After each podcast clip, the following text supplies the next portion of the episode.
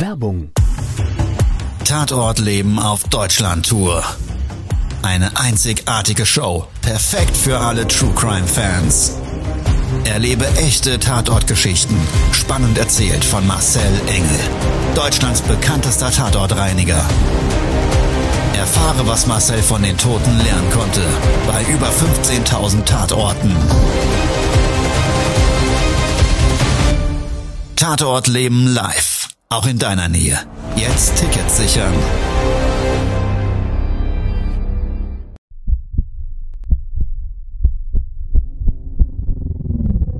Todesursache. Der Podcast mit Tatortreiniger Marcel Engel. Es wird immer mal wieder in meinem Podcast vorkommen, dass wir sehr tief in das Geschehen eintauchen. Ich werde offen darüber sprechen. Damit meine ich, dass Flüssigkeiten wie Blut als Element das kleinste Problem sein wird. Ich freue mich, wenn ich euch auf eine Gedankenreise entführen darf in meine Welt des Tatortreinigens. Todesursache. Der Podcast mit Marcel Engel. Hallo, schön, dass du dabei bist und bei einer neuen Folge meines Podcasts zuhörst. Ja, wir haben heute eine gemeinsame spannende Geschichte. Wir Menschen, wir haben, glaube ich, manchmal so eine Selbstüberschätzung. An seine Grenzen gehen ist gut, aber ja, darüber hinaus zu gehen, das ist halt so eine Gratwanderung, die haben wir manchmal nicht ganz im Griff. Und Genau hierzu habe ich eine Tatortgeschichte erlebt. Ein Kunde von mir, der hatte ein Ferienhaus an einem See und dazugehörig zu seinem Grundstück gehörte an diesem großen See ein Bootshaus. Es waren Osterferien und die Familie war schon vorgefahren am Donnerstag und die Mutter und ihre zwei Söhne sind zu diesem Grundstück gefahren. Das Wetter war toll und sie wollten Boot fahren. Weil in dem Bootshaus selber gab es ein schönes Ruderboot, da haben sich alle drauf gefreut und wie sie angekommen sind, konnten sie aber dieses Bootshaus nicht öffnen. Und außerdem hat's an dem Bootshaus, an der Tür selber auch gestunken. Das war der Anlass, warum ich einen Kunde von mir, den ich in anderer Hinsicht schon ähm, helfen konnte, mit Spezialreinigungen dazugerufen hat und hat mich gefragt, sagen Sie mal, Herr Engel, Sie können doch auch Türöffnungen machen und ich würde ganz gerne zwei Fliegen mit einer Klappe schlagen und es wäre toll, wenn Sie dahin fahren könnten, gemeinsam mit mir und zum einen die Tür öffnen und im Anschluss daran sich der Geruchsproblematik annehmen. Er vermutete selber, weil er das schon häufig hatte, dass dort ein Tier verendet ist. Ja, also bin ich mit ihm freitags mittags zu diesem See gefahren und das war wirklich schön idyllisch, landschaftlich, weit außerhalb einer äh, Großstadt gelegen und ja, ich bin ein Wasserfreund und dementsprechend habe ich mich auch richtig auf den Auftrag gefreut. Als wir vor Ort angekommen sind, ging es so von der Landstraße mal wieder ab zu so einem Feld beziehungsweise betonierten Weg, asphaltierten Weg, der ein ganzes Stück weit nochmal durch so einen Wald geführt hat und dann ja, wie so eine Art Tal. Und in diesem Tal war, in dieser Senke, war dann ein sehr großer See. Also wenn du an dem einen Ende gestanden hast, dann konntest du, ja, so am Ende vom Horizont, ich würde mal sagen, in einer Entfernung von circa drei, vier Kilometern, konntest du das Ufer des nächstgelegene sehen. Also für meine Verhältnisse, was ich so kenne, ein recht großer See.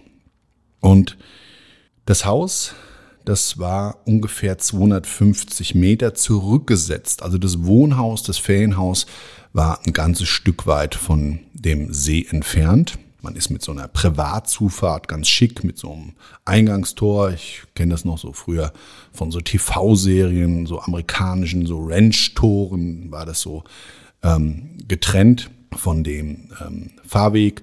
Und da bist du dann durch dieses Tor gefahren, nochmal so ein Stück weit zum Haus. Und wie gesagt, das Haus selber war so 250 Meter vom See entfernt. Es ging so ein kleiner Holzsteg runter zum Wasser. Und dieser wiederum, der führte dann über einen über das Wasser aufgebauten Holzsteg, der so ungefähr 50 Zentimeter über der Wasseroberfläche war, führte der nochmal so 20 bis na, 30 Meter weiter zu so einem Holzhaus.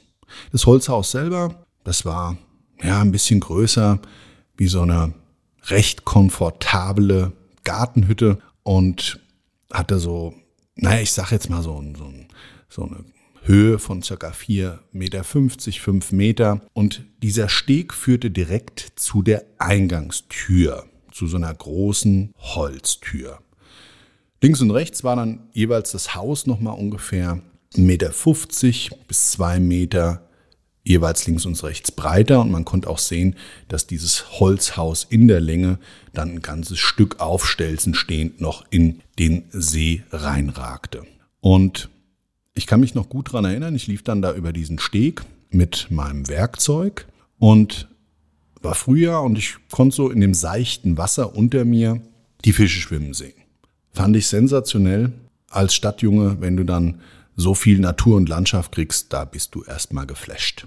An der Tür angekommen, habe ich dann bemerkt, das ist so eine alte Holztür mit so einem alten, uralten Badschloss, so nennt man das. Also noch so ähnlich wie so ein Wohnungstürschlüssel. Recht einfach eigentlich gestaltet, aber ähm, ja, an der Tür habe ich mich dann trotzdem schwer getan. Geruch habe ich einen leichten wahrgenommen.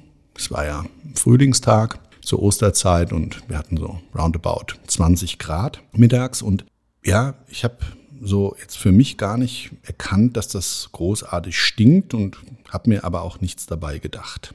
Und als ich mich so daran versucht habe, mit so einem speziellen Sperrwerkzeug dieses Schloss zu öffnen, habe ich dann bemerkt, dass irgendwas in dem Schloss drin steckt.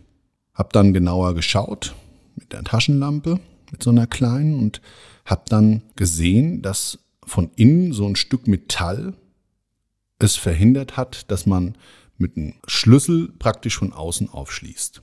Mein Kunde, der hat mir dann gesagt, dass dieser Schlüssel normalerweise immer links neben der Tür an so einer Sparre versteckt, die man so ein bisschen wegklappen konnte, so eine Holzsparre, eigentlich immer an so einem Nagel hing. Und er hatte auch vorher geschaut oder beziehungsweise die Kinder am Vortag und dieser Schlüssel war halt weg. Und die Vermutung war überhaupt nicht da, dass dieser Schlüssel sich vielleicht in der Hütte befinden könnte und in diesem Schloss gesteckt hätte, sondern es war eigentlich eher vermutet worden, dass der Schlüssel irgendwie durch Witterung oder durch ein Stürmchen oder irgendwas, durch einen Windstoß eben von diesem Ort, wo er hing, äh, runtergepustet wurde und ins Wasser gefallen ist. Ich hatte nämlich noch gefragt, gibt es denn einen Schlüssel zu dem Schloss? Und ja, ich hatte dann aber meine Feststellung mitgeteilt und habe gesagt, ich vermute mal, da hat jemand sich einen Spaß erlaubt und hat von drinnen abgeschlossen. Ich habe dann erst nochmal wild gegen die Tür geklopft. Es hätte ja auch sein können, dass Kinder da drin sind oder Jugendliche und ja, da ein bisschen chillen oder wie auch immer. Und da ich solche Sachen auch schon erlebt habe, war das so mein erster Step. Also es hat aber keiner aufgemacht. Ich habe dann gesagt, passen Sie auf, ich finde einen Weg, dass wir das auch aufkriegen und habe dann mit so einem Nagel so Step by Step diesen Schlüssel wieder in die Richtung bewegt, dass man ihn von außen praktisch durch das Schloss durchdrücken konnte. Und dann habe ich unterhalb der Tür, unterhalb der, des Türschlitzes einfach so eine, so eine Plane untergelegt und habe praktisch mit dieser Plane, die dann innen drin an der Tür lag, praktisch diesen Schlüssel, wie ich ihn durchgedrückt habe, auf die Plane fallen lassen und habe mir diesen Schlüssel rausgezogen. Mit dem Schlüssel kommt man dann auch die Tür ganz problemlos aufschließen. Und als wir dann die Tür aufgeschlossen haben, kam mir so ein kleines Wölkchen entgegen. So ein Verwesungsgeruch, der aber jetzt eigentlich nicht auf den Leichnam hätte schließen lassen, sondern eher so ein Geruch von modrigem, ja, teilweise erdigem, süßlichem Geruch hatte, den ich sonst eigentlich eher von ja, ich würde es mal umschreiben, einen Kuhstall kennen würde. Also so ein Geruch, der eher mit der Verwesung von Biomasse, von Stroh und Kudung oder sowas zu tun hätte. Und ich habe auf jeden Fall diesen Geruch überhaupt nicht richtig einsortieren können. Also der Geruch war für mich nicht der Geruch des Todes. Dementsprechend bin ich mit dieser kleinen Taschenlampe und das war wirklich so eine richtige Funsel. Also da, da kam kaum Licht raus. Das hat zwar dafür getaugt, dass man in dem Schloss mal nachschauen konnte, ob äh, da was drinsteckt, aber es hat nicht dafür getaugt, diesen Schuppen oder dieses Bootshaus auszuleuchten, weil in dem Bootshaus selber war es stockdunkel. Man konnte nur so an der Decke schemenhaft erkennen, das was also über die Tür als Licht praktisch reingekommen ist und unterhalb der Wasserlinie, da konnte man auch noch erkennen, da war so Richtung See auch eine, so eine Tür, so eine Tor zu erkennen und man konnte hören, dass da auch das Wasser sich bewegt und man konnte auch so schemenhaft erkennen, dass auf dem Wasser ein Boot liegt und darum wieder in diesem kleinen Holzhaus so ein kleiner Steg gebaut war. Und nebendran lag auch wie so eine Art Fischereizubehör. Ich habe das mal so für mich als ein Fischernetz deklariert, aber es war wohl irgendwie so eine Sturmhaube, die ähm, da zur Sicherung oder beim Transport beziehungsweise so, eine, so ein Transportnetz war es wohl und so eine Abdeckhaube für die Boote. Und ein Boot war auf der rechten Seite offen aufgebahrt auf dem Holzsteg. Ja, das hat so leicht abgeblätterte Farbe gehabt, das konnte man alles so schemenhaft erkennen. Aber so wirklich sehen konnte man nichts. Naja, da habe ich mir gedacht, okay, dann geh doch einfach mal auf die Suche nach dem Geruch. Gesagt, getan.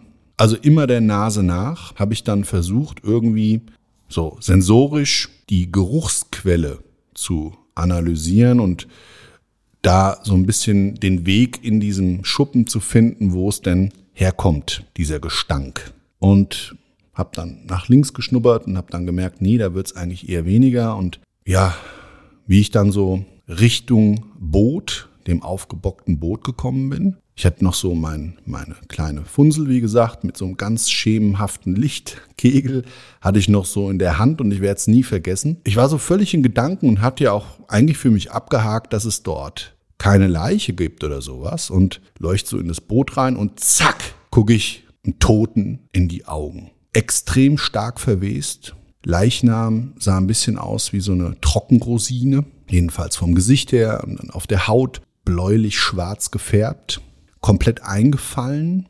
Und in dem Augenblick habe ich mich wirklich richtig erschreckt. Mir ist wirklich so die Gänsehaut hochgeschlagen, weil ich damit wieder mal eigentlich nicht gerechnet habe. Ich habe in meiner persönlichen Erfahrung oder mit meiner persönlichen Erfahrung in die Sache rein interpretiert, dass ich jetzt wahrscheinlich irgendwo Vogelnest hab, wo ein Vogel drin verwest ist oder vielleicht ein Waschbär, der da irgendwo tot hängt oder wie auch immer. Also ich, ich hatte auf jeden Fall alles auf ein Wildtier ausgelegt und auf keinen Fall auf einen toten Menschen. Aber der lag da in dem Boot. Der Eigentümer selber, der war am Handy und hatte telefoniert und ist auch draußen geblieben. Ich war also diese zwei Minuten circa, die ich da vorher gesucht habe und reingegangen bin und so weiter, die war ich alleine in diesem Häuschen und hatte dann wirklich so den Drang, erst mal rauszugehen und frische Luft zu schnappen und es erst mal sacken zu lassen. Also das war wirklich ein schreckliches äh, Totengesicht und ich habe mich, wie gesagt, auch extrem erschreckt. So, und jetzt war mein Kunde natürlich sofort aufmerksam geworden, wie ich wieder rausgekommen bin, hat mich gefragt, und Engel, alles gut? Haben Sie was gefunden? Hab ich sie allerdings. Und er wollte sofort an mir vorbei und wollte mich da zur Seite schieben. Ich stand gerade so in der Tür drin. Habe ich gesagt, Moment mal, ich will Sie vorwarnen, wenn Sie noch nie einen Toten gesehen haben, dann würde ich Ihnen an der Stelle jetzt raten, da nicht reinzugehen. Wie Toter, wie Toter, was liegt da ein Toter, hat er gefragt. Und da sage ich, ja, da liegt ein Toter in Ihrem Boot. Und äh, was, in der Jorle liegt ein Mann? Oder eine Frau, wer ist denn das? Und war sofort, also er hat sofort Kopfkino gehabt, 25 Fragen gestellt und wollte wirklich partout sich nicht davon abbringen lassen, diesen, diesen Leichnam sich anzuschauen. Und ich meine, ich habe ja schon ein paar Leichen gesehen. Im Zuge meiner Tätigkeit mache ich ja auch immer wieder Notöffnungen bei Verdachtsfällen auf einen Verstorbenen. Und da bist du drauf vorbereitet. Wenn du mit der Kripo oder mit der Polizei oder mit dem Hilfsdienst oder irgendjemanden, Nachbarn, Verwandten, wie auch immer, wenn du mit denen da reingehst und die haben den Verdachtsmoment, dann ist das einfach ein anderes Feeling, dann ist das ein anderes Gefühl. Du bist eigentlich gut vorbereitet, weil du immer damit rechnest. Und ich hätte diesmal eigentlich auch damit rechnen können, aber eben durch meine Erfahrungswerte der ganzen Jahre zuvor war das für mich weder im Geruch noch in der Auftragssituation und auch der Ort selber. Ich habe mich ja total gefreut äh, darüber, dass ich da am Wasser arbeiten darf und so weiter und habe mich auch ja da von der Örtlichkeit wirklich beeindrucken lassen. und habe das alles so für mich mitgenommen als Erlebnis und dann auf einmal liegt da ein Toter. Und der sieht noch aus, wirklich wie aus einem Horrorfilm. Und da wird's dir schon anders. Also ich habe den Mann eindringlich gewarnt, sich den Leichnam anzuschauen. Naja, er hat sich nicht abbringen lassen und was willst du machen? Ne? Also der Kunde ist König und dann habe ich halt gesagt, dann schauen Sie sich halt an, ich werde schon mal die Polizei anrufen. Und der ist mir dann mh, an der Schulter vorbeigelaufen und in dem Augenblick höre ich so richtig so Rums. Dann denke ich, was ist denn jetzt passiert? Und dann ist das passiert, was schlimmer hätte eigentlich nicht passieren können. Mein Kunde ist bei dem Anblick des Leichnams und er ist wirklich nah dran gegangen an das Boot, weich in die Knie geworden. Das hat er mir dann später erzählt, als er wieder zu sich gekommen ist, weil er ist mir mal kurzzeitig weggesackt. Und als ich diesen Rums gehört habe, bin ich zu dem Kunden gegangen und habe dann gesehen, ach du meine Güte, was war passiert? Dem sind nicht nur die Knie weich geworden, sondern er ist dabei, schlimmer hätte es nicht passieren können, auf den Leichnam gefallen. Und da habe ich mir gedacht, Gottes Willen. Jetzt stehst du dann da als Tatortreiniger. Natürlich will ich dem Mann sofort helfen und habe mir noch gedacht, was machst du denn jetzt? Wie holst du den denn da jetzt weg? Ne? Und hab ihn dann mehr oder weniger wie so ein Karnickel hinten an seiner Jacke genommen. Der hat so ein leichtes Blouson an und hab den so leicht mit dem Oberkörper erstmal angelupft und hab dann meinen Arm so von hinten unter seinem Rücken, unter seine Armbeuge genommen und hab ihn da so weggedreht und dann vom Leichnam runtergezogen. Und in dem Augenblick ist er Gott sei Dank auch wieder zu sich gekommen und hat sich, das muss man sich immer wirklich vor Augen halten. Ach, ich war ja dabei, also deshalb möchte ich es mal so umschreiben, wie es war. Er hat sich dann beim Hochkommen, da er mit dem ganzen Oberkörper praktisch in dieser Jorle lag, hat er sich dann mit seiner rechten Hand auf dem Leichnam abgestützt. Boah, und da habe ich mir gedacht, Uah. ich meine, man muss immer dazu sagen, ein Bestatter wird jetzt wahrscheinlich lachen. Ja, ich meine, die sind hart gesotten, die haben ja täglich damit zu tun und auch, ja, wir sind mit Sicherheit nicht empfindlich. Aber jetzt mal ganz ehrlich, wenn du da nicht vorbereitest, auf einmal vor einem Leichnam stehst, der wirklich hardcore aussieht und denkst dir noch, jetzt komm mal ganz gepflegt irgendwie aus der Nummer raus, ruf mal die Polizei, irgendwann wird das dann gereinigt und so weiter und bist eigentlich schon im ganz anderen Kopfkino und hast einen Kunden, der drängelt und drangsaliert, um sich doch das Geschehnis anzuschauen, was ich einerseits verstehen kann, aber dann das Schlimmste, was passieren kann, eigentlich passiert, nämlich, dass er wegsackt und klappt dir zusammen und fliegt dabei frontal kopfüber auf die Leiche und knutscht dabei sozusagen fast die Leiche und dann willst du denen helfen, zerrst ihn darunter. Also es war echt allerhärteste Härte. Da habe ich mir mal wieder gedacht, was dir immer für Dinger passieren. Also unfassbar. Ich hatte ihn da also runtergeholt von dem Leichnam. Er ist zu sich gekommen. Er hat sich sowas von geekelt. Der ist richtig grün geworden. Und das kann man ja auch verstehen. Ne? Also so, er ist dann mit wen der Fahne ins, ins Haus gerannt und hat nur gesagt, i kitty, kitty, kitty, ah, pfui Teufel.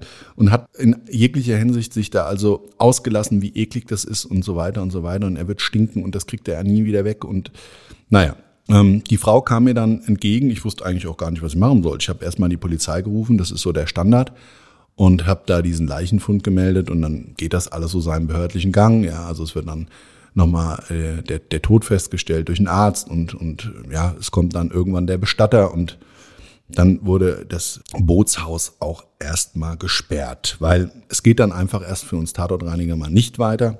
Es muss ja festgestellt werden, ob der Mann einen natürlichen Todes gestorben ist. Ja, und der hatte auf jeden Fall, das hat man dann rausgekriegt, eine circa Liegedauer von fünf Monaten.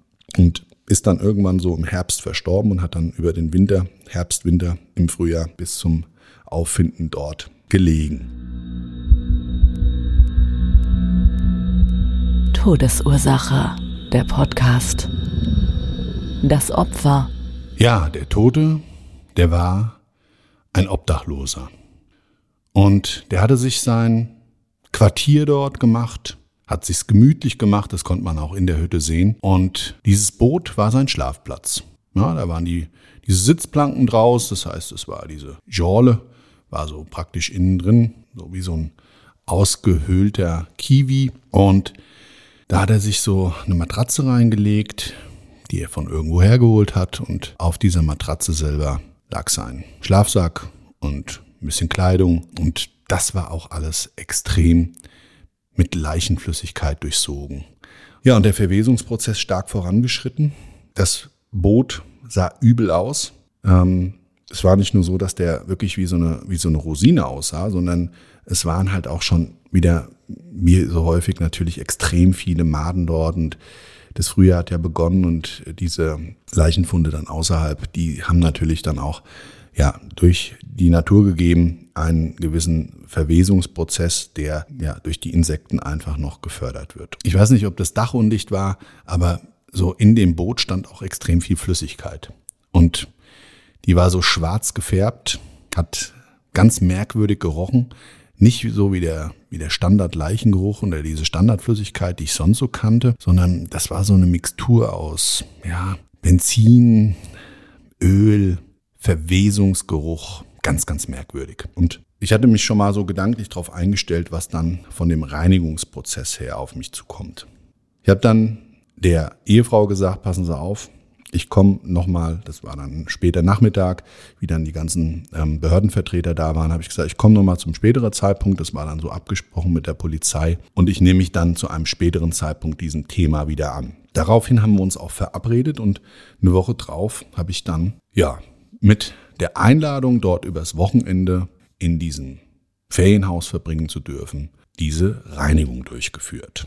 Und da hatte ich diesmal so ein kleines Problem mit weil auch die Konsistenz beim Reinigen war extrem widerlich. Also man hat dieses Geschmier auch mit den Reinigungsmitteln, die uns sonst zur Verfügung stehen, gar nicht so wirklich weggekriegt. Also das Fetthaltige, was sonst so eigentlich ein alkalischer Reiniger ähm, gut abreinigt, das hat da nicht so wirklich funktioniert. Also ich war schon drauf und dran, da dran zu scheitern und dem Kunden eventuell zu sagen, dass das Boot weg muss. Und ich glaube mal im Endeffekt wäre dem das auch völlig egal gewesen. Weil ich weiß nicht, wie man damit umgeht, wenn in so einem Ferienhaus mit sensationell unglaublich schönem Bootsanlegeplatz in diesem Bootshaus dann jemand in den äh, dazugehörigen Booten verstirbt.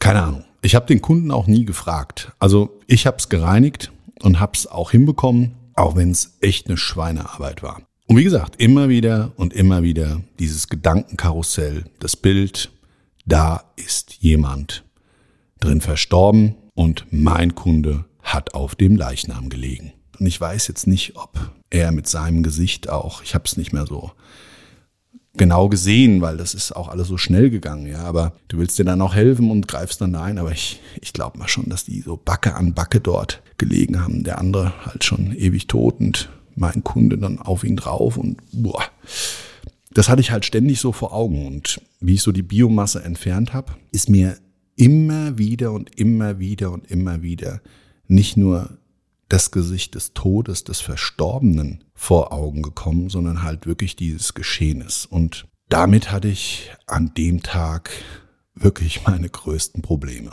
Nichtsdestotrotz habe ich freitags den Auftrag durchgeführt und habe Samstag und Sonntag diesen wunderschönen und herrlichen Ort genießen dürfen. Und als ich dann so samstags frühstücken war, habe ich mir noch gedacht, naja, manchmal ist es im Leben so, dass man sich selbst überschätzt. Ich meine, es ist gut, an seine Grenzen gehen zu wollen und immer das Bestreben, sein Bestes zu geben. Aber es gibt, glaube ich, gewisse Dinge, die müssen wir im Leben nicht erleben. Und das sind vielleicht auch diese Grenzwerterfahrungen, wo dann die Neugier und die Selbstüberschätzung dazu führen, dass man wie in dem Fall mit dem Toten Kopf an Kopf sich in die Augen schaut. Ich hatte ja meinen Kunden eindrücklichst gewarnt und ja, er wusste es leider besser und selbst für mich war es ja ein Bildnis des Schreckens und nichtsdestotrotz hat er es sich zugemutet und getraut und ist dabei auf die Nase gefallen. Ich habe ihn dann Monate später in einem Telefonat gefragt, ich bin ja da immer sehr direkt und habe gesagt, sagen Sie mal, wie hat sich denn das so angefühlt, Backe an Backe mit so einem Toten? Und sind Sie darüber hinweggekommen? Haben Sie schlaflose Nächte? Und da hat er gesagt, nee, also Herr Engel, so schlimm ist es nur auch nicht und hat gleich wieder den Harten gespielt. Und ich habe aber in seiner Stimme so ein bisschen rausgehört, dass das, glaube ich, einer seiner für ihn zu dem Zeitpunkt schlimmsten Erfahrungen schlechthin war. Und das kann ich sehr gut nachvollziehen. Ja, das war's für heute. Vielen Dank, dass du dabei warst. Ich würde mich sehr freuen, wenn es dir gefallen hat und ähm, dann abonniere doch gerne meinen Kanal. Wenn du über iTunes diesen Podcast hörst, dann lass mir doch gerne mal eine Bewertung da. Ich würde mich sehr freuen. Und ansonsten, ich bin bei Instagram und Facebook unter marcelengel.com. Bei YouTube haben wir ein sehr cooles Videoformat und das Tatort Leben mit dem Thema Einsamkeit wird das nächste Video sein. Also auch da gerne sei dabei. Da gibt's auch noch Bilder zu den Tatorten. Und es würde mich freuen, wenn du das nächste Mal einschaltest, wenn es wieder heißt Tatortreinigung mit mir, dem Tatortreiniger Marcel Engel. Bis dahin, ciao. Das war's schon mit der neuen Folge von Todesursache, der Podcast mit Marcel Engel, Kopf einer eigenen Spezialreinheit und Tatortreiniger bei mehr als 12.000 Orten auf der ganzen Welt. Was kann Marcel für dich bereinigen? Jederzeit. Weltweit. Melde dich oder klick dich einfach mal durch auf marcelengel.com. Empathisch, tiefgründig, ehrlich. Todesursache lässt dich garantiert nicht kalt. Seid dabei. Ich freue mich. Abonniere die Staffel und du kommst für keine Folge zu spät.